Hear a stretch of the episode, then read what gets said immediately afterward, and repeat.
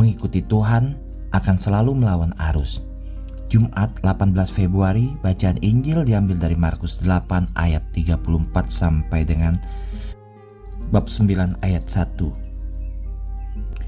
Dan dia memanggil orang banyak dengan murid-muridnya dan berkata kepada mereka, Jika ada orang yang mengikuti aku, biarkan dia menyangkal dirinya dan memikul salibnya dan mengikuti aku.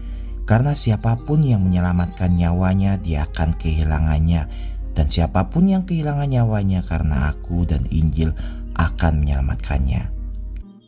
Untuk apa untungnya seseorang memperoleh seluruh dunia dan kehilangan nyawanya? Karena apa yang dapat diberikan seseorang sebagai ganti nyawanya? Karena siapa pun yang malu akan aku dan dari kata-kata saya di generasi yang berzina dan berdosa ini dari anak manusia juga akan malu ketika dia datang dalam kemuliaan Bapaknya dengan para malaikat kudus. Sahabat, mengikuti Tuhan kita akan selalu melawan arus.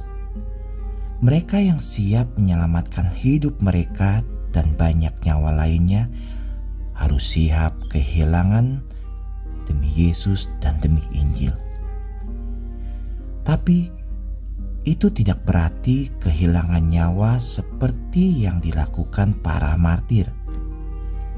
Bagi banyak dari kita, siap kehilangan nyawa berarti harus bisa melepaskan kenyamanan, yaitu kehidupan yang baik, nama baik, gengsi kita, karir kita, proyek kita, ataupun rencana kita.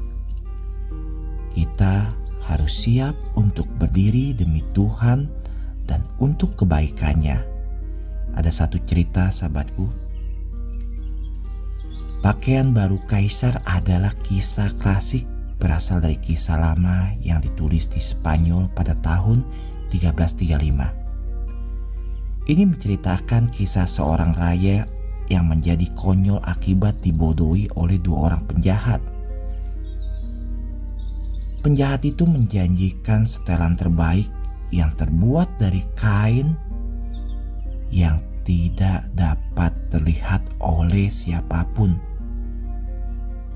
Tidak dapat terlihat oleh siapa pun. Sangat bodoh, bukan? Ketika para penjahit melaporkan bahwa setelannya telah selesai, mereka seakan memakaian pakaian itu ke raja. Dan setelah itu raja berbaris dalam prosesi di depan rakyatnya. Sahabat, tidak ada yang bisa melihat pakaiannya, tetapi mereka tidak berani mengatakan karena takut akan dianggap bodoh. Kisah itu berakhir ketika seorang anak di antara kerumunan termuda untuk memahami kepura-puraan berkata, "Saya tidak melihat pakaian apa pun yang ada dalam raja."